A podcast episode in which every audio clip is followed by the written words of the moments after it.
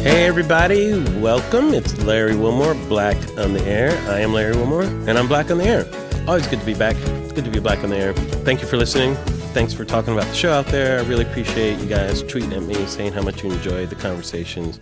Really means a lot. People that are still tweeting about the nightly show, believe me, I miss doing that with all the things going on too, and miss you and all that kind of stuff. We have a really, really fun conversation. Well, fun is not the right word. It's almost... It, kind of intense. It's real interesting, fascinating conversation with the great Ta-Nehisi Coates of The Atlantic magazine. You remember his book, Between the World and Me, and now he has a new book out, We Were Eight Years in Power, where he talks about um, the Obama years and frames it in a very interesting way and is a collection of some of his articles. So we had a real good conversation about race and all that kind of stuff, and it was great. I think you'll enjoy it. Um, so I don't have a lot to say before this one. I am looking forward to next week's conversation I'm going to have with uh, Gretchen Carlson. She has a book called Be-, Be Fierce, and we're going to talk about sexual harassment, sexual assault, and I'll cover the Weinstein thing a little bit in my way in then, because I have a lot to say about that, because you guys know I haven't forgotten about that motherfucker either, Bill Cosby. You know, this is a subject that really means a lot to me, so I'm looking forward to that um, conversation next week. Um... I didn't have much to say today, but I have to talk about this real quick. Um, this whole Trump Gold Star family thing, the way he uh, is talking about this stuff is so offensive, you guys. I was so emotional watching the news last night and looking at this crap. And uh, I mean, this man, he's, I think someone called him a soulless coward. That was such a good way to describe just his whole relationship to the world. I mean, the fact that we're talking about fallen soldiers, and he would bring up his stupid comparisons that he always has to the rest of the world, like with Obama and who did what and people who called and all that kind of stuff. And it's so disrespectful.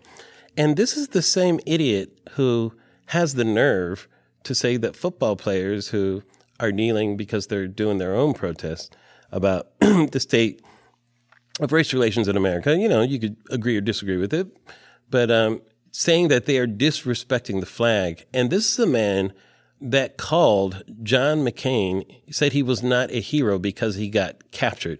This is a man who has done so much to disrespect the flag and what it stands for in our military than not only any president, but anybody I ever know. I don't even know anybody who would disrespect the military as much as he has, and Gold Star families and all that kind of stuff. And he's so blatant about it. Even some of these reports of the phone calls, which, you know, what he said to the grieving widow, supposedly. And it's even, it's almost disrespectful to even bring this up when people are grieving about it. Their sons made the ultimate sacrifice, for goodness sake, you know, and to be uh, callous in the way that he is, because the thing about Trump is that he has no empathy, you know, because he's a uh, sociopath. Sociopaths don't have empathy. He doesn't even have sympathy because he's a narcissist, you know, so he can't even have sympathy. And he can't even relate to the truth because he's he's a liar. All he does is lie. So he has nothing to rely on except his ego in order to communicate. He only communicates through ego. And it is the most, uh, it is the worst spectacle I think I've ever witnessed. So I don't, I, sorry guys, I don't even have a joke about this. I'm so disgusted by, by his words about this issue more than anything else. I am emotional because it is an emotional issue to me. I take that very seriously, that whole issue. It's one of those things. So fuck him, man. Fuck that motherfucker. Yeah, I said it. That's all I got. I can't, I don't even have anything clever about this, guys. I'm sorry. I have nothing but fuck that motherfucker. He's got a lot of nerve, you know, to say that crap. Um, so stop it. Just stop it. All right? Act like you're the president. Stop it. Start presidenting, for goodness sake. And just stop all that shit. Just stop it. Tired of it. I'll continue to disagree with you, but I would really love it if I could disagree with you while you're being a, a fucking president and not a an idiot and a monster and a pig. All right? All right.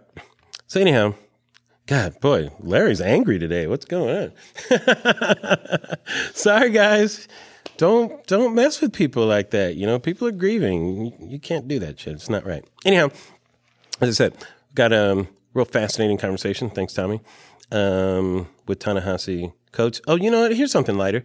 I'm very excited about my Dodgers. Um, tonight they're going to play the Cubs again. We got a Cubs fan in here, a couple of Cubs fans, and we're in L A, so I'm offended by that. I don't even know why you guys would be bragging about that. You don't see me in Chicago going, I'm a Dodger fan. You know? So it's your own fault for being here.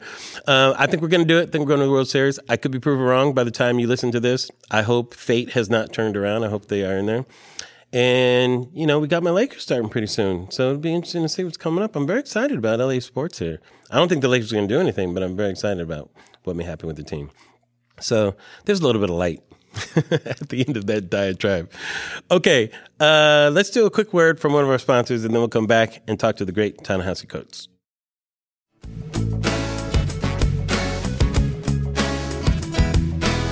All right, welcome back. I'm so excited. I am uh, speaking to, I believe, one of the foremost intellectuals in the world right now. Yes, I am announcing that right now. In the world, not just in this country. He's laughing, but he knows it's true. He's the national correspondent for The Atlantic, best-selling author, Between the World and Me, and his new book, We Were Eight Years in Power, is fantastic. Ta-Nehisi Coates, everybody. Welcome to the show, Ta-Nehisi. Thanks for having me. How you doing, man? You're in Chicago right now. You're on your book tour, right? I am, I am, I am, which is the worst part of the book, but yeah. Okay, it's all right. Well, I appreciate right. This is a... I'm grateful. Oh, always. But I'm so excited. There's so many things to talk to you about. But talk about your book, because I'm a big fan of these types of books, because, first of all, mm-hmm. um, I want you to e- explain some of it, but um, it it primarily is a collection of your work, which I think is great, because it allows people to kind of see your journey in writing form, as well as you have a kind of a way you're framing the book where you're, you're kind of um, looking at each period from your perspective mm-hmm. now, I guess, looking back, which is kind of interesting. You want to talk about mm-hmm. the structure of that a little bit?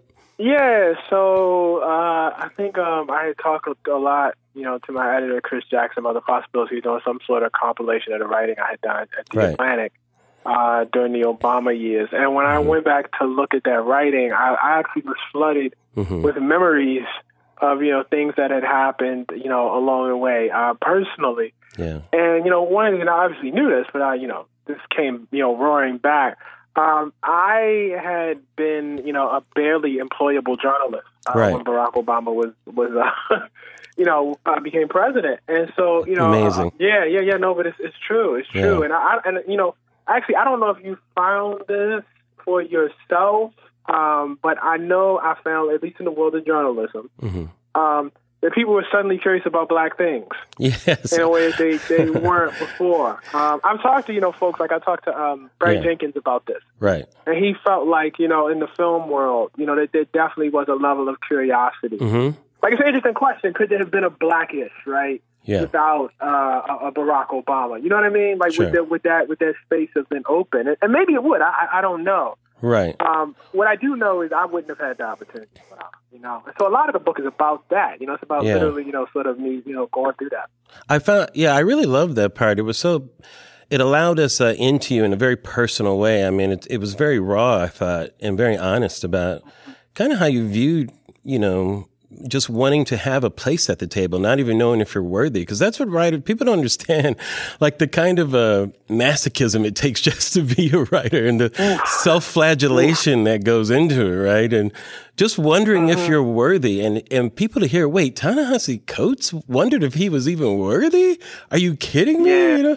And it's mixed with, there's a confidence in there also, but until it's buttressed by acceptance, it can't really come together. Do you find that true? I do, I do. I mean, I guess, you know, like to write on some level, you have to have some sort of confidence. You know, yes, some sort of, of course. You, you start you with that, yeah. Yeah, so that's there, but um, you don't really know how good you are. Like, you don't you're know. Good, but you don't really know. Yeah, yeah, yeah. And if you've had um, the sort of experiences that, again, I mean, you know, if you're in your field, like you guys, you guys really have to. See, with me, like, like journalists, people yeah. usually think that it's a pretty straight shot. You know what uh-huh. I mean? You go to a good school. You work at it, like you always are supposed to have some way to, you know, pay your keep. Um, you know, because it, it, it's not seen as the way acting, singing, whatever, like that, that, mm-hmm. that, it's not seen as that route. But honestly, Larry, I found my route to be much closer than that. Like, mm-hmm. when I look back, it felt more like an actor, you know, uh, because there was so much failure and rejection yeah. along the way. And you, you need to have some level of confidence to get through that. Yeah. I think I would have understood if I had gotten to some point where I was, you know, relatively stable and decently read. That probably would have met my expectation. Mm-hmm.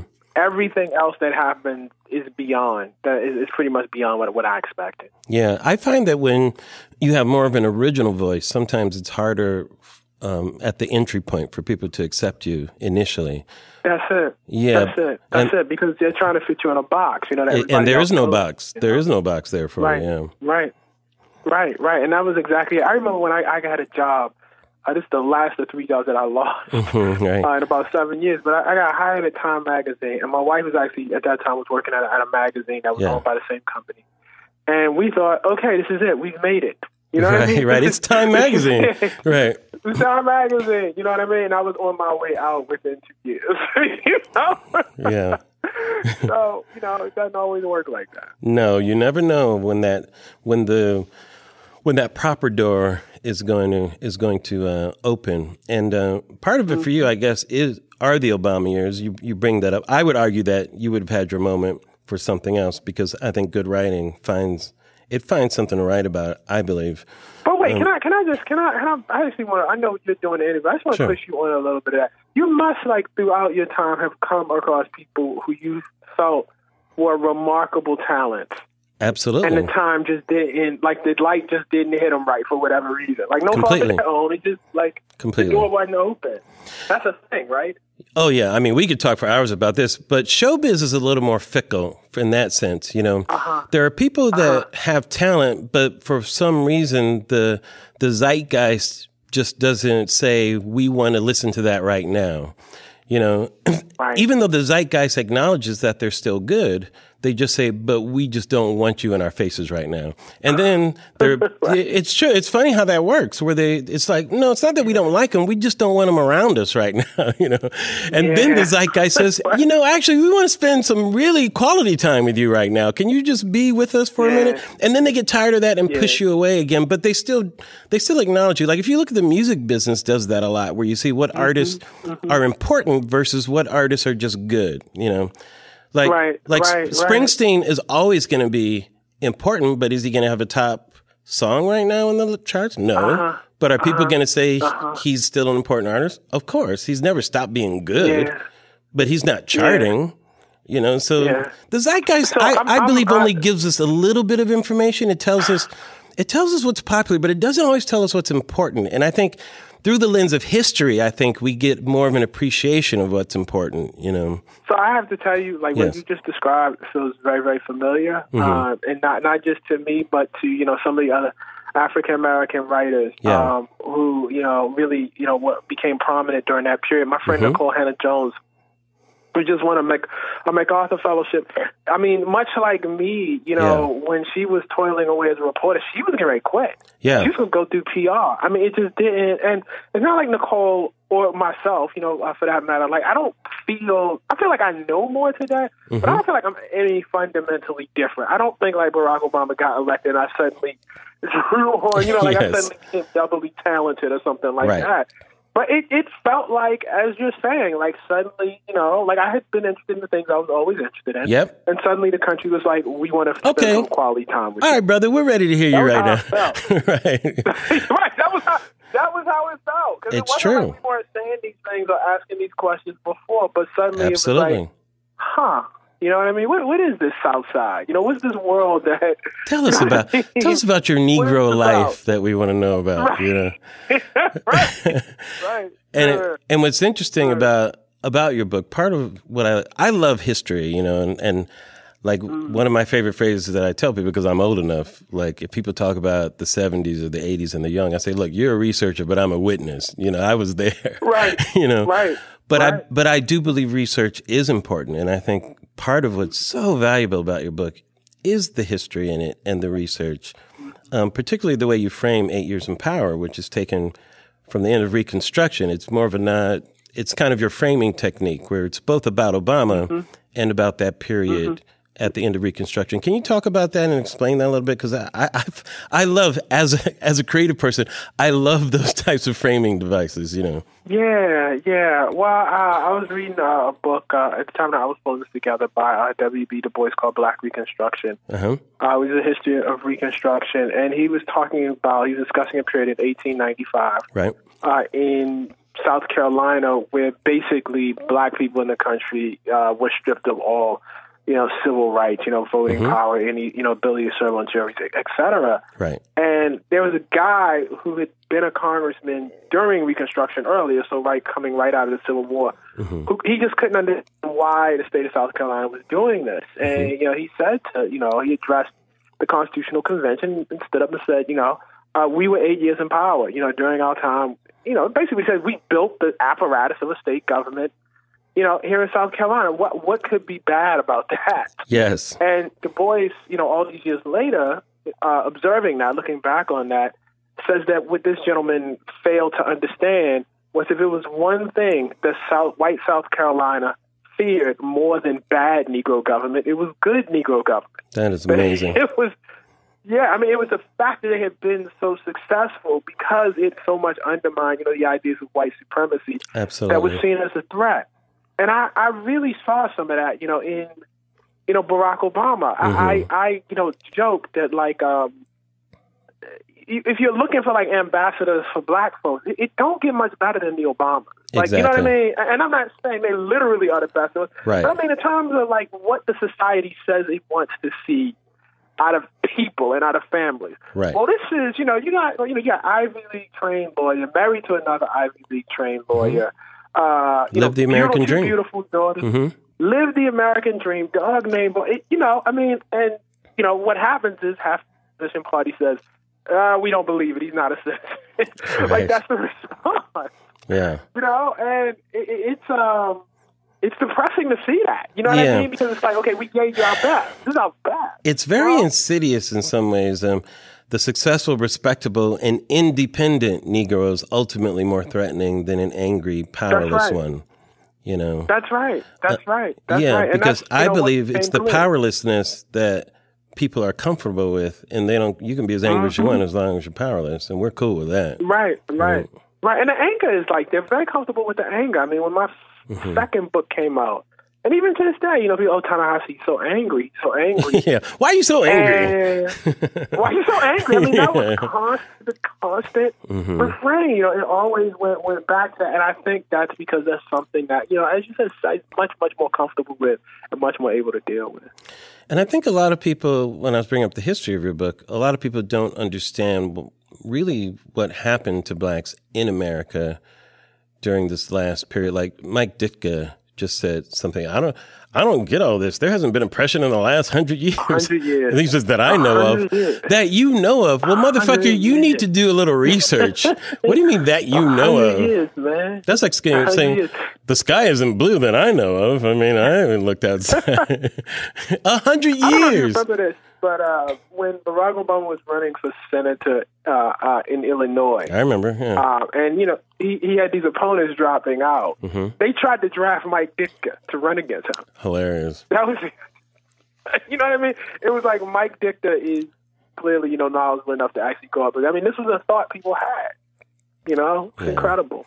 But, uh, but also just explaining to people things about sharecropping and what that was mm-hmm. actually like, redlining mm-hmm. and what that actually meant to people's lives, how blacks mm-hmm. were systematically shut out by just things as simple as collusion. You know, it didn't even have mm-hmm. to be in the law. Many things were in, also in the law. But just an, a tacit acknowledgement by society. It's like, no, sorry, it's not going to happen. You don't get to yeah. share in the riches of the American dream. If, but only if, if you're, um, you know, if you really, really are an anomaly, then you can. Mm-hmm. Yeah. And, you know, Larry, the other piece is um, not only do they like underestimate what happened, like what private institutions and public institutions did to black folks.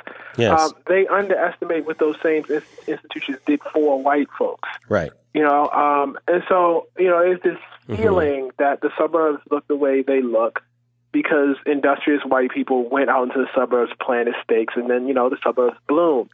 Um, there's very, very little understanding that this was social engineering, that the mm-hmm. government created, you know, the middle class and created the suburbs as we, you know, know them today, that they, you know, uh, uh, backed loans, home loans for people, you know, that allowed them to, you know, uh, uh, uh, buy homes, you know, at a relatively, with a relatively low amount of money down, ten percent down, for instance, which was not the case, mm-hmm. you know, before the nineteen thirties and nineteen forties. And that black people were singularly cut out of that. Right. So at the same time, you know, a leg up is actually being given to white folks. You know, they're breaking black folks' legs. You know, it's just the two, you know, running together.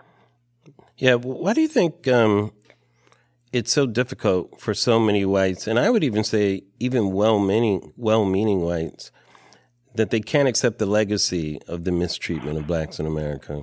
You know, I've, I've increasingly thought mm-hmm. that a large part of it, and again, I'm not trying to shift the conversation to you, but I I've, I, I think a large part of it is, is the culture, mm-hmm. um, because I think, um, you know, when Birth of a Nation is such a revolutionary film, mm-hmm. um, when, you know, to this day, you know, Gone with the Wind is still flying off the shelves. Mm-hmm.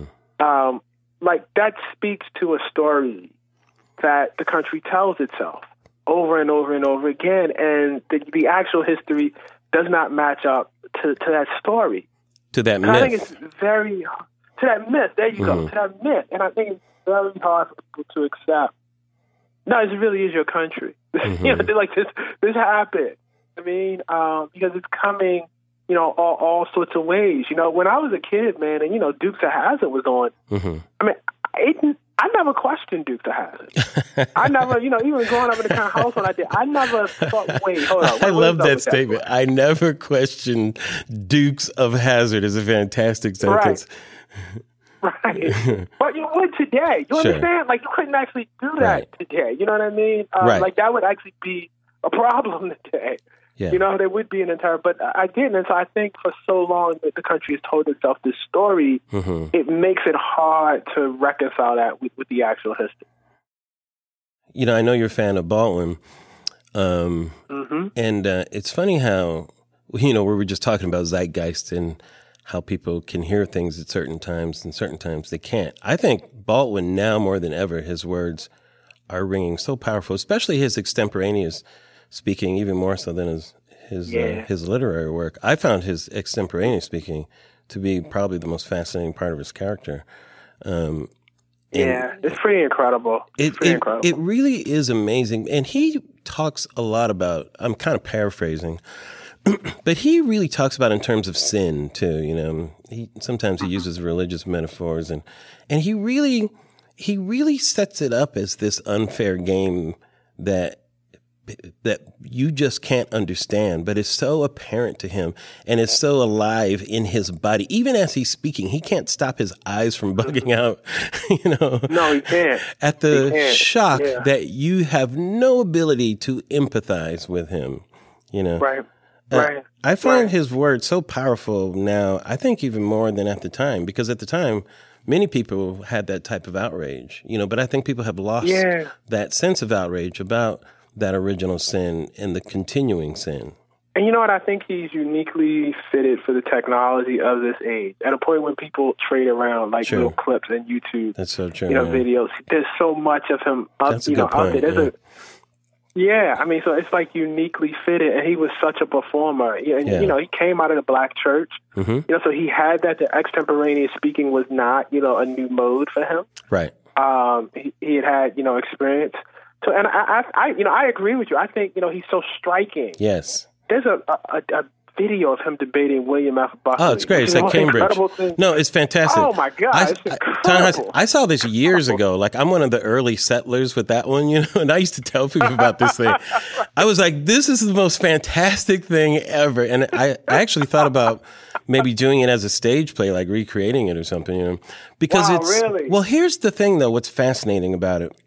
And It's it's something about being an expatriate and that type of feeling sometimes. You can even go to Josephine Baker even has this phenomenon, or even Robeson. Like, many times when blacks are overseas, they get accepted in a way that they don't hear, and their voices yeah. are heard. And I believe, like, he got a standing ovation that he was not expecting when he yeah. finished speaking. Yeah. I mean, it mm-hmm, it completely mm-hmm. took him by surprise. And if you look at his face, mm-hmm. you can see how mm-hmm. genuinely touched he is by it, you know?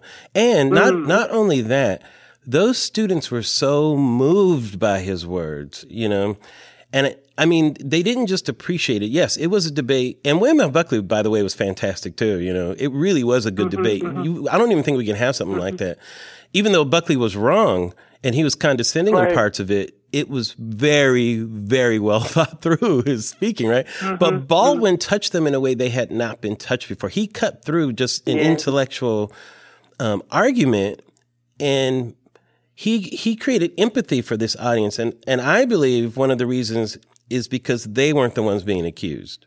Like that I was, think that's totally true. That was an American I, I, I, Yeah, no, I yeah. think it's totally true. I think it's like, as you just you know alluded to when you started, I always tell people that, um, you know, the year I spent in France, like I was yes. received a particular way. Mm-hmm. Um, but I have to say, I have to say, you know, I met enough black people over there who were from the Francophone world who were very clear with me that had I been from Senegal, yes. had I been, you know, from France like, has its own issues. Right? Let's be clear about France. Right. It has its own issues. Right, right, right. But no, but I think your your, your point is correct. It, it like I'm not their sin, right? Like, that's when I go exactly over there, right. I'm, I'm not. I, I don't. You know, you don't represent that. I'm not the guy I, that did I, that I, to you. Right. Right.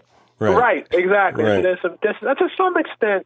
You know, uh, you'll hear, you know, the same thing from, you know, uh, Africans who come over here that they're right. raised a little different. That's true. You know what I mean? That's absolutely true. They, African American. They don't have that emotional connection to the sins of slavery mm-hmm. that American That's blacks right. have, you know, or blacks That's who've been right. here a couple of generations. So it is kind of, That's right. it's very interesting, that, that mix of it. But, um, but, um, mm-hmm. yeah, I just find that so interesting. I, I love how, now I have to say, I made this joke a year ago, but I'm giving you credit too for, Um, I said, man, last year Trump had white people going to the polls like they were voting for the first white president. You know, when I was um, you did you made that? No, I made that. I was speaking at. I was speaking at. Uh, I think I said it at Harvard too. I was speaking there last year after the election, and uh, so I did make that joke. And I was like, oh my God, Ta-Nehisi has it in his book, First White President. But Ta-Nehisi, are we wrong? Are we wrong? No, no, it's correct. It's correct. I mean, once you understand that, like. You know, whiteness is a thing. Like, it's a thing that's an idea. It's not the mere presence of, you know, lighter skin or blonde hair or, you know, certain colored eyes. It's a decision that that matters, and that that's a way to, you know, identify people. You know, then you understand that, like, you can, you know, say, yes, there have been, you know, people who fit this physical description mm-hmm. before, this phenotypical description before. But this one mattered in a way that others did not, because the dude before him was black. Yeah. Right. You know what I mean? Like, that that's the real driving point of it. This has never happened. It's never been that, you know, right. the next guy was following somebody black, and that yeah. they really, you know, pulled together their their, their identity. Yeah. From that, I mean, even to the like, like I, you know, uh, he, what the thing is, you know, it's going through this. He's going through this thing this week about, you know, whether he, you know, called these families. Uh, it's so horrible. You know, uh, where somebody died. And what does he do? Immediately he goes back to Obama. What did Obama do it? You know, that's no. his identity. That's his identity, you know? Yeah, we called Crazy. it We called it the unblackening uh, on our show. Mm-hmm. That's what we called it. uh, because, you know, I firmly feel that most elections, presidential elections, I'll say, are more a reaction to the previous administration than they are a contest mm-hmm. between the two individuals, including the last one. I felt Trump beat Obama. He didn't beat Hillary. I felt that's who he was running against, you know. Yeah, yeah, yeah. Um, Although and, I have to tell you, I think if he ran against Obama, Obama would have ran him over. Oh, like, exactly. Yeah, actually, like, oh, yeah, yeah, yeah. No, yeah. he no he he yeah. beat him. Uh, yes, he beat him because he wasn't running, but that's who he was running against, you know. Right. Like, like in other words, it used to be, it's the economy stupid, but last year it was, it's the niggas stupid. Like, that's who yeah, it exactly. was. Totally. Totally. Totally. I mean, it was a completely totally. different thing. But the thing is, and even though that's a, that could be taken as a, I don't know if superficial is the right word, or observation or joke, it's not just, it, you know, it's this foreigner status that Obama was relegated to, you know. Um, right.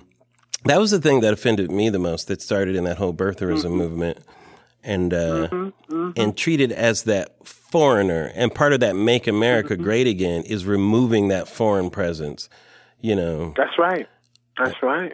That's right. That's right. I mean, and, I, and that for um, African Americans, unfortunately, is not an unfamiliar you know, uh, piece. I didn't even put this in, in there, but, you know, mm-hmm. this is history. Um, I don't remember the first time I read this. I thought this was crazy, you know, about mm-hmm. this uh, law professor, Randall Kennedy. In his books, he talks about how in, like, some of the earlier July fourth celebrations, mm-hmm. they would drive black people from the public square.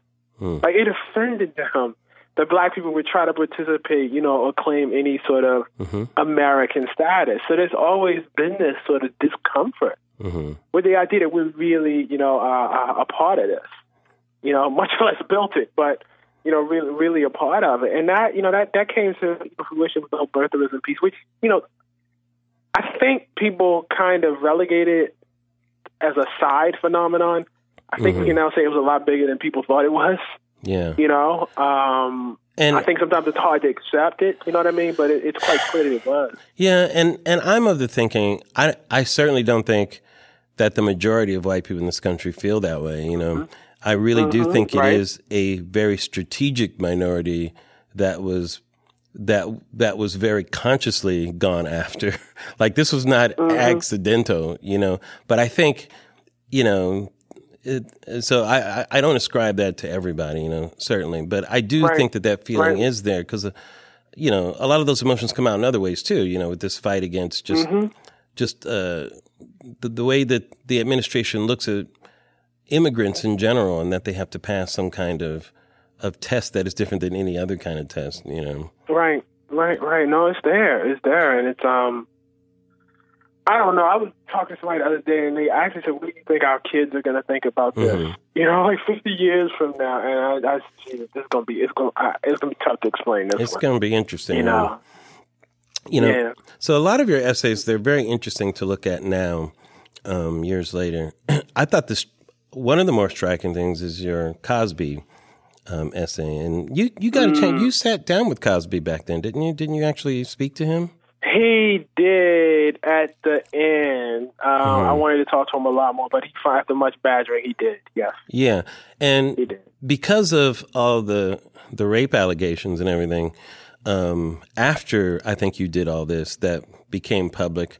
I think a lot of people forgot mm-hmm. about what was going on with him during this time, you know, the whole pound cake speech and and that. Yeah. Do you want to remind people what that pound cake speech was? And and because there's this whole other thing that's going on in the black community, and I think it's a kind of a resting over what is the real problem and who is at fault for the problem. Yeah. You know, it's yeah. it's it's almost, to wow. me, it's almost like a black on black crime in some ways. Yeah, right. Yeah, it is. It is. I mean, like, I think, like, um, I, so I you know, uh, I used to live uh, in Harlem. Mm-hmm. And, you know, I would, you know, uh, me and my wife would talk mm-hmm. um, in our in our private moments about how you get up in the morning and they are, you know, you go to work and there are folks on the corner and you come home and those folks, same folks are on the corner. Mm-hmm. And you get frustrated. And you get really, you know, really, really frustrated. And mm-hmm. there is a private conversation that happens between, you know, black people, um, you know, the niggas ain't shit conversation. Right. Um, that, you know, ain't this some nigga shit. You know what I mean? Like, right. sort of, or the you know, Chris Rock joke. Right. Yeah, or the Chris mm-hmm. Rock joke. You know mm-hmm. what I mean? Um, but I think as Chris Rock found out, when that becomes public, mm-hmm. you know, the tenor changes, A, B, when it starts to become like a serious conversation as though it's a replacement for policy, for, for actual things that happen, you mm-hmm. know, for, say, redlining, or that it belongs right. in. I think that's where you get into trouble. Mm-hmm. I think that's where you get into trouble. I, I went, you know, to a, a historically black college, and mm-hmm. the things we say in our private moments about that college, oh, my God. You, you know what I mean? But I love it. You know, right. I, I love I love how. Sure. I adore how. You know what I mean? But, you know, mm-hmm. the thing we joke about, you know what I mean? I understand, yeah. God damn, I can't believe. You know what I mean? Like, that's, that's how it, you know, just as a side note related to this, though, uh, is I think, like, I always tell people, like, one of the things that people underestimate about Barack Obama that black people love was like he not an marriage Jew. You never, you, you know, you never looked at Barack and was like, ain't that some nigga shit? Like, you never thought that, right? You know what I mean? Well, and like, well we didn't. Neg- negative right? We we yeah, we right. That's exactly right. We did. We you know didn't. I mean? It right. wasn't like, right. Right. Right. Right. It wasn't like no, but like, I know what you're saying. Jackson with the like, love say, child. Can you believe it? You know I mean? Can you like, believe it? That? And you always say it at the at the right. at a higher at a higher octave. Can you believe it, that nigga? Did?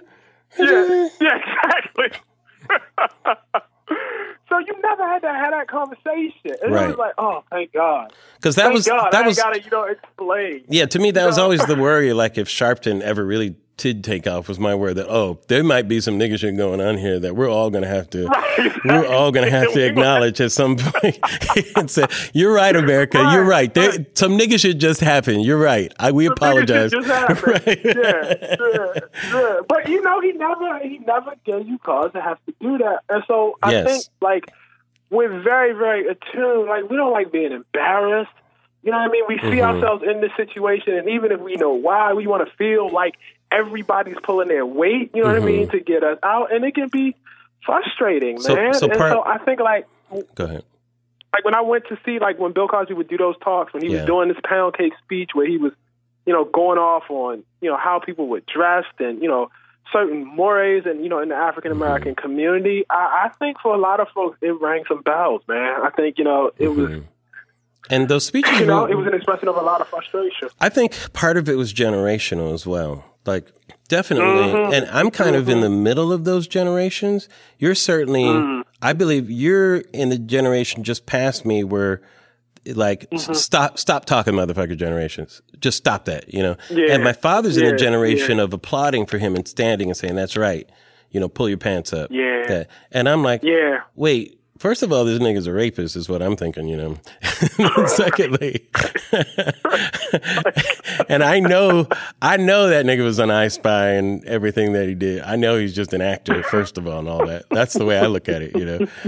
And yeah, I'm kind yeah. of the person that I believe I can see both of those issues, you know. And uh, mm-hmm. but it is, it is complicated only in the sense that I think many blacks don't are uncomfortable about other people hearing that conversation. Is that fair? More than that conversation itself is because there is, look, let me put it a different way. There is a type of speech in Black America, in the Black churches, in the Black home, that is an indictment type of speech, you know? Yes. That's been around yeah. forever that worked. But you're right. That's yeah. that's family. That's between family. And I right. think part right. of the exposure of putting the laundry out there was like, no, we don't talk like that around everybody, you know. They don't need to hear this yeah. conversation. I remember Jesse Jackson was mad at Obama because Obama said some of these things when he was running for president. And right. do you remember right. when Jesse was on the news? He said, "I want to cut his nuts off," or he said I'm something. Cut his nuts yes, off. Exactly. He said, "Cut his nuts yeah. off." It was at an open mic because yeah. I he will he yeah. did, he didn't disagree with Obama. He disagreed with the forum yeah. that he was having that conversation in. Yeah, I have to tell you, it did, it, did, it bothered me from Obama too. Yeah. But it bothered me because he was president of the United States.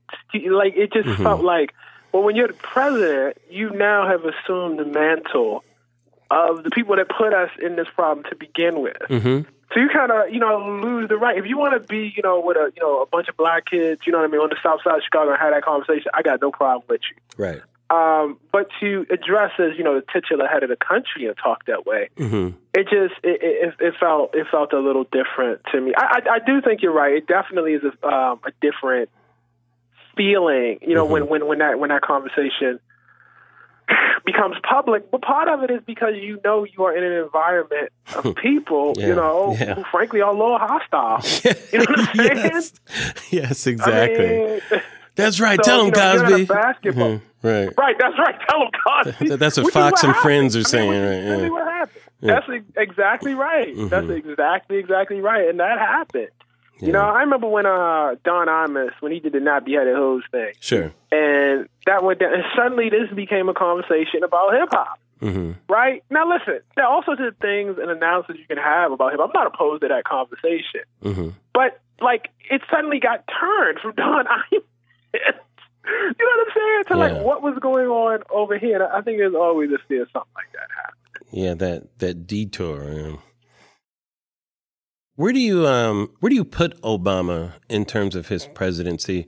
In terms of the black community, uh, people look at it in different ways. Like, let, let's take it one at a time. Like, do you think he was an effective president to help the problems that are going on in the black community? Like for that issue.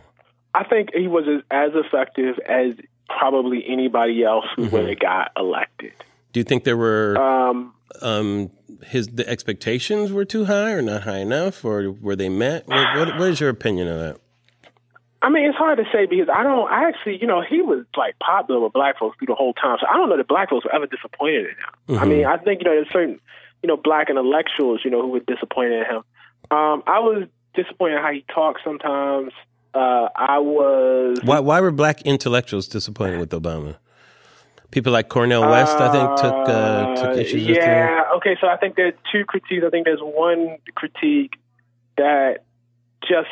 Um, that's more policy-based, mm-hmm. you know, for instance, that says, listen, we're trying to make a more just world. Mm-hmm. You know, we want X, Y, and Z, and we don't feel like you're moving fast enough on that. So, for instance, uh, I think there should be a public option because I think, you know, that would, you know, help black people in a particular way because right. we have a disproportionate number of the uninsured, and you're not for that. So that's Got it. critique, right? It was very, very uh, connected to critique. policy, right? mm-hmm. Right, right, right. Then, then there was the... Um, I didn't get tickets to the inauguration critique. That's a that's hilarious. That's a different critique.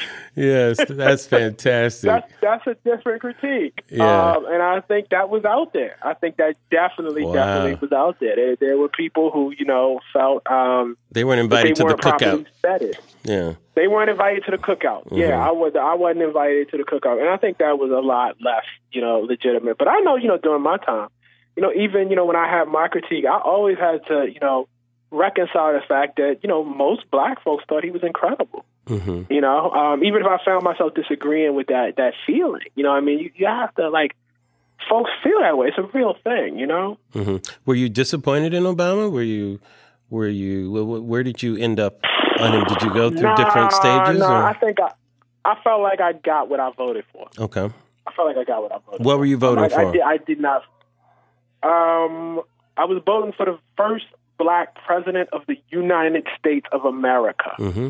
And I, I understood what that meant. I yes. understood that meant that the majority of the people who uh, were, you know, of the electorate would not be black. Yeah. And would not come from my experience, and that, you know, would be, you know, who he was serving. I understood that he would be hemmed in. Mm-hmm. Um, and not even hemmed in, that dispositionally, you know, his politics would probably not be where my mine were. Mm-hmm. You know what I mean? In addition to being hemmed in, um, right. I, I got that. I didn't vote expecting the revolution. Yeah. You know, that that wasn't really um, what I thought. I did think that maybe there were some things that were now true of the country that I didn't know mm-hmm. um, to be true. Like and what? Maybe they were to some extent, but well, like I can remember like being a child and like thinking. I can't even go to Idaho because ain't no black people. Like I can't, like you know what I mean. Like I can't go right. to North Dakota. I can't go right. to Washington or Iowa, anything like that. And when mm. he won Iowa, I was like, Jesus, man. Yeah. I mean, even when he won, like you know, the Democratic primary in certain states, mm-hmm. like I was like, wow. I mean, I, I know it was only Democrats, but still, I mean, that's still white folks in those, in those areas. Do do you, um, do you think I, there's I was shocked. Do you think there's a, a black bubble?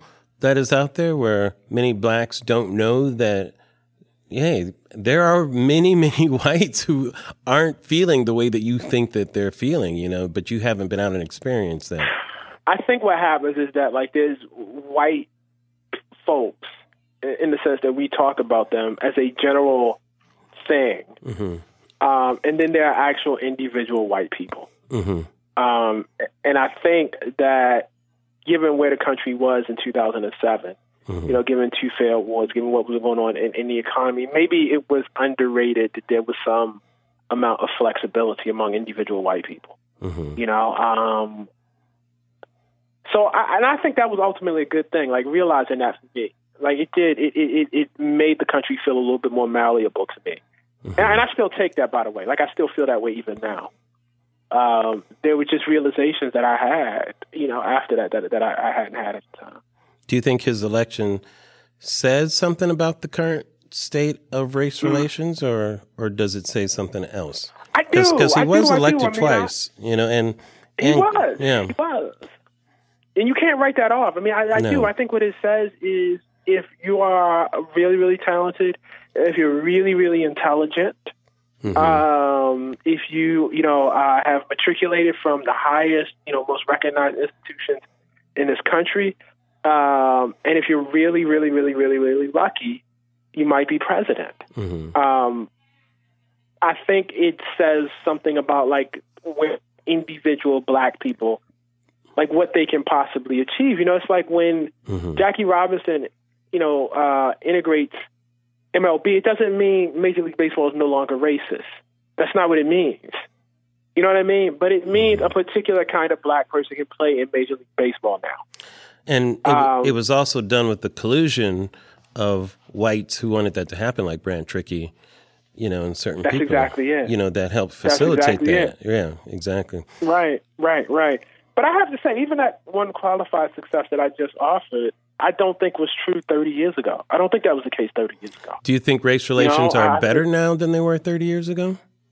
No, I wouldn't say that. I think that your like, the ability of an in, like that, like I think there's a difference between like when you talk about the collective in terms of forty million people and what one person, you know, can act. Like what forty million, the fate of forty million people versus what one person, what's possible for one person. Mm-hmm. And I think there's more possible for individual black people today. Mm-hmm. Um, than it is, you know, just in terms of, you know, state of black. So, I mean, in that area, I think it's better. In that one area, I would say it's better. Uh-huh. You don't think blacks as a group have the ability to move throughout the, uh, let's say, the, the class system in America better now than they go. could have thirty right. years ago? You think that's it's no, still the same I, I obstacles? So. I do. I what, do. I do. What, um, is, what is the biggest obstacle? Because I think... Well, I, I mean...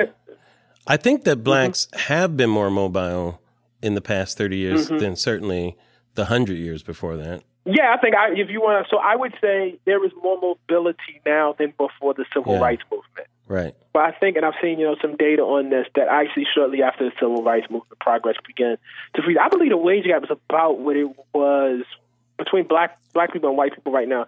And I have to check this, but I believe it's about where it was since the mid seventies. In other words, black wages have risen, but so have whites, and the difference is about the same as what it was. Have you ever been uh, Have you ever been asked this question? I just thought of this as a, I don't know if anyone's made this distinction. The idea mm-hmm. of race relations versus like racism, you know, which I believe are two different yeah. things, you know. Like for me, just from my perspective, but, you know, I was born the same year as the president. And when I did the White House Correspondents' Dinner, you know, the last thing that I said before I said, you know, my nigga or whatever that people think about. But right. I was speaking about a time. I mean, we were born into a world that, you know, I'm saying the president and myself, like we're buddies, right? But, you know, you know, at, at our mere birth, we were held in contempt by society. You know, I mean, a black man yeah, yeah. couldn't use the same Legal. bathroom Legal. and all that kind of stuff. You know, you couldn't even be the quarterback of a football team. You know, the world was so different. Yeah. And to be the leader of the free world, I saw as this yeah. movement. But I kind of, I see more of a distinction between what I'll call race relations and what I believe are roadblocks by racism itself. I think the roadblocks, mm-hmm. I think, are different today. There are different types of roadblocks. Like, uh, I think mass incarceration isn't talked about enough as something yeah, that's hurt a lot yeah. of poorer societies. But yeah. I, I think race relations are more, I don't know if race relations have improved, you know, but I do think systemic mm-hmm. racism has. And that's why I think it's hard to, to, it's, I think it's hard for people to make that distinction, you know, because I'll, I'll put it a different so way. Tough. Well, I'll put it a different way. Let me put it in this way.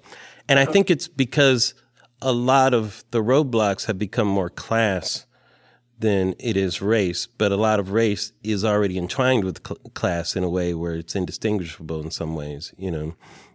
Even, yeah, when, even when people yeah. talk about I mean, black, Ta-Nehisi, people talk about blacks, they think of ghetto, but they don't think of middle-class blacks. Right, or, right. No, they, no, no, they don't. No, right. they don't. They don't at all. They don't at all.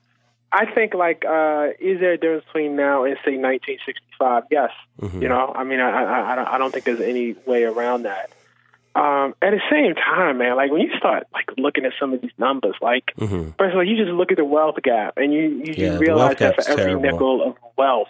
Yeah. I mean, my God, white families have a dollar. Like, the difference. yes. And, Yes. I mean, that's huge. No, it's it's that's ridiculous. Huge, huge difference. It's terrible. We're we're laughing you know, out of uh, uncomfortableness for everybody out there.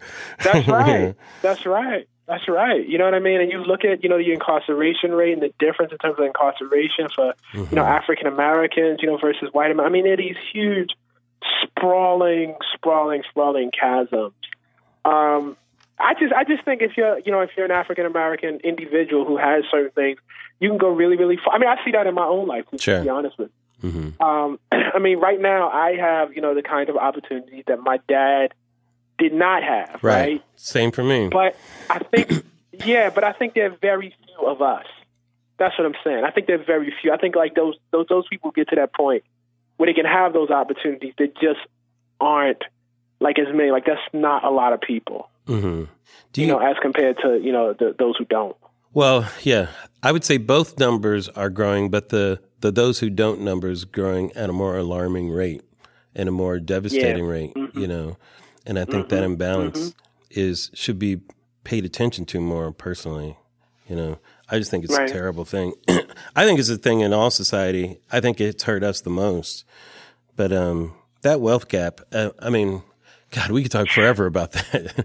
I mean, it's one of yeah. the biggest um, horrible things going on in the world right now, actually. But in this country, I don't know. Right. It just it took a turn at a certain point with that, and I don't know if there's any going back. But, you know, uh, an issue related to wealth gap, kind of related, is reparations. And I remember when you wrote this article mm-hmm. in The Atlantic, this was a couple of years ago, I think now, right? Was it two thousand fifteen when you wrote that? sixteen? I don't remember. Yeah, fourteen, fourteen. Yeah, it kind of shook things up, I remember, because that's one of those words that people hear reparations and they kind of lose their mind, you know. What, right. What, uh, right. Do you remember when you wrote that? Where where were you at that point? What what made you want to write that? I, I will ask that question.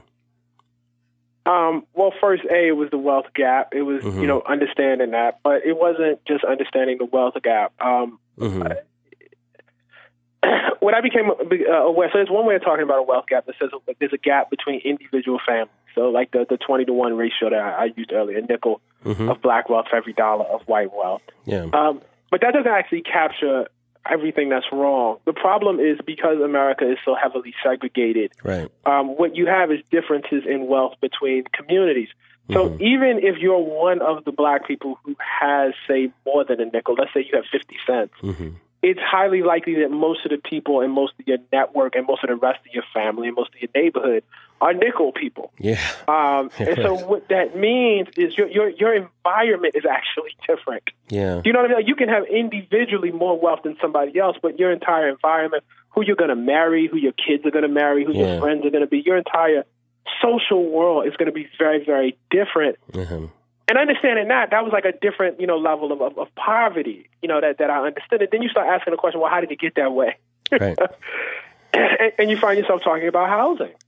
Mm-hmm. You know, and seeing, you know, how things, and, and I, I came to understand that many of the problems, if not all of them, you know, I, like there's always this debate, I think, in, in the minds of black folks, like how much of this is us and how much of this is, you know, what was done to us. And by mm-hmm. the time I got the case for reparations, I was pretty clear that um, it was what was done to us. Mm-hmm. Um, and that doesn't mean that I didn't have behaviors that I got pissed off about when I saw black people, you know, doing them.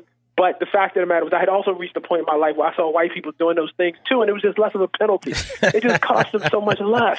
Right. I always said I always said the benefit of the doubt is more racist than anybody, you know. Oh the, my God. The benefit of the doubt I mean, itself it is. is what's racist, dude. It is. So, it is. It is. I mean, obviously, mm-hmm. Donald Trump gets the benefit of the doubt that Barack oh, Obama never no, would. No, it's ridiculous. You know, don't even get me started. I mean, that's, that's pretty clear. So anyway, you know, I shall have to say that once I had that, it was, you know, okay, so what could be done about that? Mm-hmm. And what I realized was that there had been people for a long time, you know, who had been trying to do something to, about mm-hmm. it. Um, and that's what took me back to reparations, which is a concept that's much older than I, I initially thought. I mean, it literally goes back to the American Revolution, you know, and black folks, you know, trying to get reparations, you know, way, way back then. Mm-hmm. Um And that was really the starting point for me, like just understanding that.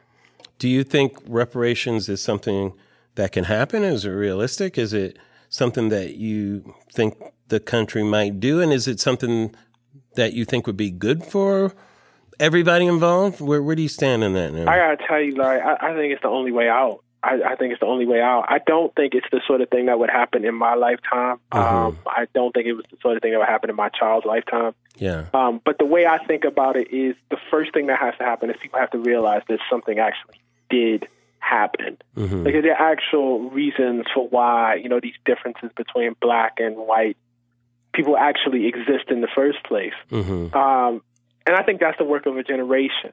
And, and then you can start okay. getting to, okay, what what, what can be done? Mm-hmm.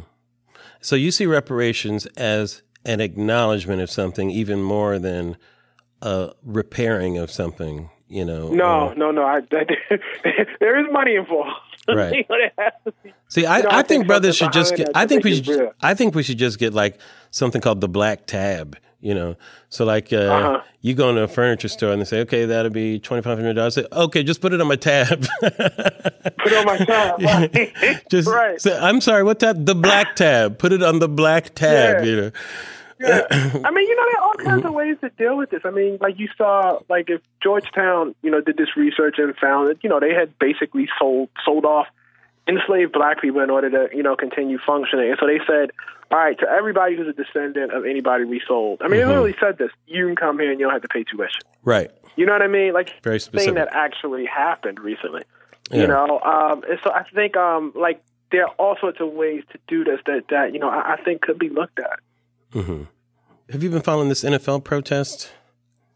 I have, yeah, I have, I have. Yeah. Do you have an opinion about that, of what's going on with that? I do. Um, I wish uh, more people uh, went to Colin Kaepernick's website. Mm-hmm. Um, he pledged to give away a million dollars uh, to various charities, and he has been scrupulous about documenting where that money is going and what it's going for. I think it's, it's actually pretty incredible, you know, mm-hmm. as incredible as... you know, what, what what he did on the field. Um, I think it's made me it's made it very hard for me to watch football. Mm-hmm. Um, not the protest, but the reaction to the protest has made it really hard for me to watch football. Hmm. Um, I, you know, um, I, I, you know, as somebody who came of age, you know, really during the eighties and nineties where black athletes were not, you know, really saying too much about politics. Didn't have too much to say about it. You right. know, um, I'm heartened that there's so many now, you know, who are so aware and so conscious and educated about, you know, what's going on around them. I, I just, I, I like seeing that spirit of engagement, you know, because it wasn't really there when I was young. Mm-hmm. Um, so, and I think he's done something big. I don't, I don't think like, like whatever you think of what he did. I, I mean, he really did give up his career. I mean, he really, like, he really sure. did sacrifice his livelihood for this. Mm-hmm. And I don't think like people get that. You know, um, he wasn't a bad quarterback last year. If he hadn't have done that, he most certainly would be signed right now. You know, it's fairly clear. Yeah, I you know, I, I uh, find the effort to get him his job back confuses what the issue is about, personally. Uh-huh. Because I, uh-huh. I agree with you. I think if you do something like that, you go in knowing that the cost may be your job. But that's part of... He had but, to, though. I think he knew of, that. He of had course, to, right? Of course, Ta-Nehisi, because yeah. that's part of what protesting is, is there's something at stake right. to be given up. Otherwise, it's we're just right. having a conversation. But, that's uh, exactly right. And because protests exactly by right. design are meant to make people uncomfortable, and mm-hmm. m- many times there's something at stake in it, you know, which is usually your job. But that's part of the bargain right. of getting attention to something that's that right. important. So to right. me, the effort to get him his job back obfuscates what the actual issue is, you know. Mm. This was never about mm-hmm. football, for Christ's sakes. Why are you, why is it about football no. right now, you know? No, no, no, no, not at all, not at all. And I, I think um, I don't remember the last time an athlete did that. I don't remember the last time I said, you know, I'll give it up. I'll give millions of dollars up. I'll give it up. Mm-hmm. You know what I mean? Because I, I believe in this, you know, um, that is... So I applaud his courage. I really do. You have to go back to Ali, not going to Vietnam. That's right. That's yeah. exactly right. That's exactly right. Yeah. I mean, the fact that anybody, we live in the age of sneaker deals and two hundred million dollars N B A contracts, you know. Uh, mm-hmm. I don't know if people are going to be yeah, and he would just up. part with it. Yeah. Let me ask you this. Do you, do you think we'll ever see another black president in our lifetime? Uh, I think it's more likely than most people suspect. You think it's it's more than likely? Um, I think it's more likely than most people suspect. I would not be shocked if we saw a black or a uh, la- Latino or Latina president. Uh-huh. Um, and that is because of the unique makeup of the Democratic Party right now, mm-hmm. um, which is relatively interesting. Black and brown people are so concentrated in the party and have so much power in the South. Mm-hmm. And you can't really get through the primaries without, you know, getting through the South right now. I mean, that was what happened with Bernie Sanders. He just couldn't get through. And so I think that means if, you know, I think that gives a kind of advantage, mm-hmm. you know, in, in the process. And then I don't know what will happen once you get to the general. I mean, not anything could happen. I mean, who knows at that point, you know, as we just saw. Yeah. You know, who knows what you come up against. So I actually wouldn't be shocked if we saw another one. I'm kind of contrary in that regard. I feel like if we see another one, it might actually come out of the Republican Party. Oh, um, it could. You're b- right. Before, no, that's not wrong. Yeah, that's before it comes out of the Democratic Party. And in fact, mm-hmm. the Republican Party arguably has more, I'll call it important diversity coming up through his ranks, you know, where the Democratic Party seems like a mess, but that's a whole political conversation, you know, right yeah. now. Um, Ta-Nehisi, thanks so much for being with me. I just have one last question I want to ask you, and I appreciate you sure. giving up your time. And, you know, we could talk for hours. And, you know, I, I met you years ago. I, you talked about Aspen in your book. I'm, that's, I met you at the Aspen mm-hmm. Ideas Festival years ago. You were so that's nice. Right. That's right. We were both uh, just pups on this subject, you know, in terms of the, in terms of the public. I'd been doing it in my work for years, but nobody really knew me, you know, at that time. But uh, mm-hmm. you interviewed mm-hmm. me about my book. I, it was so nice meeting you back then. And I yeah, knew, no, I knew, we, I knew where you were going, brother. I knew you was on your way. Um, but I love hearing about, I love the personal aspect of your book and hearing about your journey. I think it's so, um, it's so inspirational. I love hearing those stories. But um, do you think, Thank you. But on that note, should blacks as a group, black Americans, optimistic or pessimistic about the future and why? And I'll give you my answer. I, I'm I am an optimist, even though I'm a realist, and I want people to be optimistic, yeah. and I think there are a lot of things to be optimistic about. But I'd love to hear the uh, the intellectual in the group among us get, get its take on I mean, that. It depends on like what you what you do you want do you uh, like need to feel like in your lifetime. You know, um, all of these great, you know, some four hundred years of wrongs will get righted. Um, mm-hmm. No, I can't. I can't say that. Um, mm-hmm. I. like being black, and I like being black in, in America. Mm-hmm. You know, um, the way I think about it is like this: your life should be about something. Mm-hmm. Um, and I think what being black in this country has offered me is the opportunity to um, not just, you know, bear witness to, you know, fight over, you know, over, over justice, but to be a part of them. Like, I feel like I'm, I'm aware, you know, of the L G B T struggle, of, yeah. of, you know, struggles around gender in a way that I would not be if I were not black. Now, that's not to say all black people are, don't don't don't misconstrue that, mm-hmm. but it automatically gives you, you know, a kind of grounding, you know, right away, you know, and a kind of a rootedness. Uh, you know, life is struggle, man. Mm-hmm. Life is struggle, and you know, there's no other struggle I would rather be rooted in than than, than this one. I, I don't, I don't. Optimism is not the word that comes to mind. Mm-hmm. I like it, though. Like, I wouldn't want to be anywhere else, yeah. weirdly enough. You know what I mean? I, I, I wouldn't want to be... It, it gives me a tremendous amount of fulfillment to be able to write the things I write, to go out and have the conversations that I'm able to have. I like my life. That's yeah. all I can say. I think at the end of the day, I think years from now, and I think it's starting already because of Trump, I really do think mm-hmm. the Obamas are going to serve as an inspiration for generations to come, for just the mm. simple level of human mm. decency and class, and, yeah. and what his yeah. presidency meant to us as a symbol of, you know, the real promise of this country in in a different type of way than some of these other ways, you know. But right. uh, but we shall see. Right. Thank right. you, thank you so much for being here, and. Um, Good luck with the book. It's a great book, you guys. We Were Eight Years in Power. The brilliant Ta-Nehisi Coates. Thanks for being on Black in the Air. All right. Thanks so much, Larry. All right, my brother. I'll see you.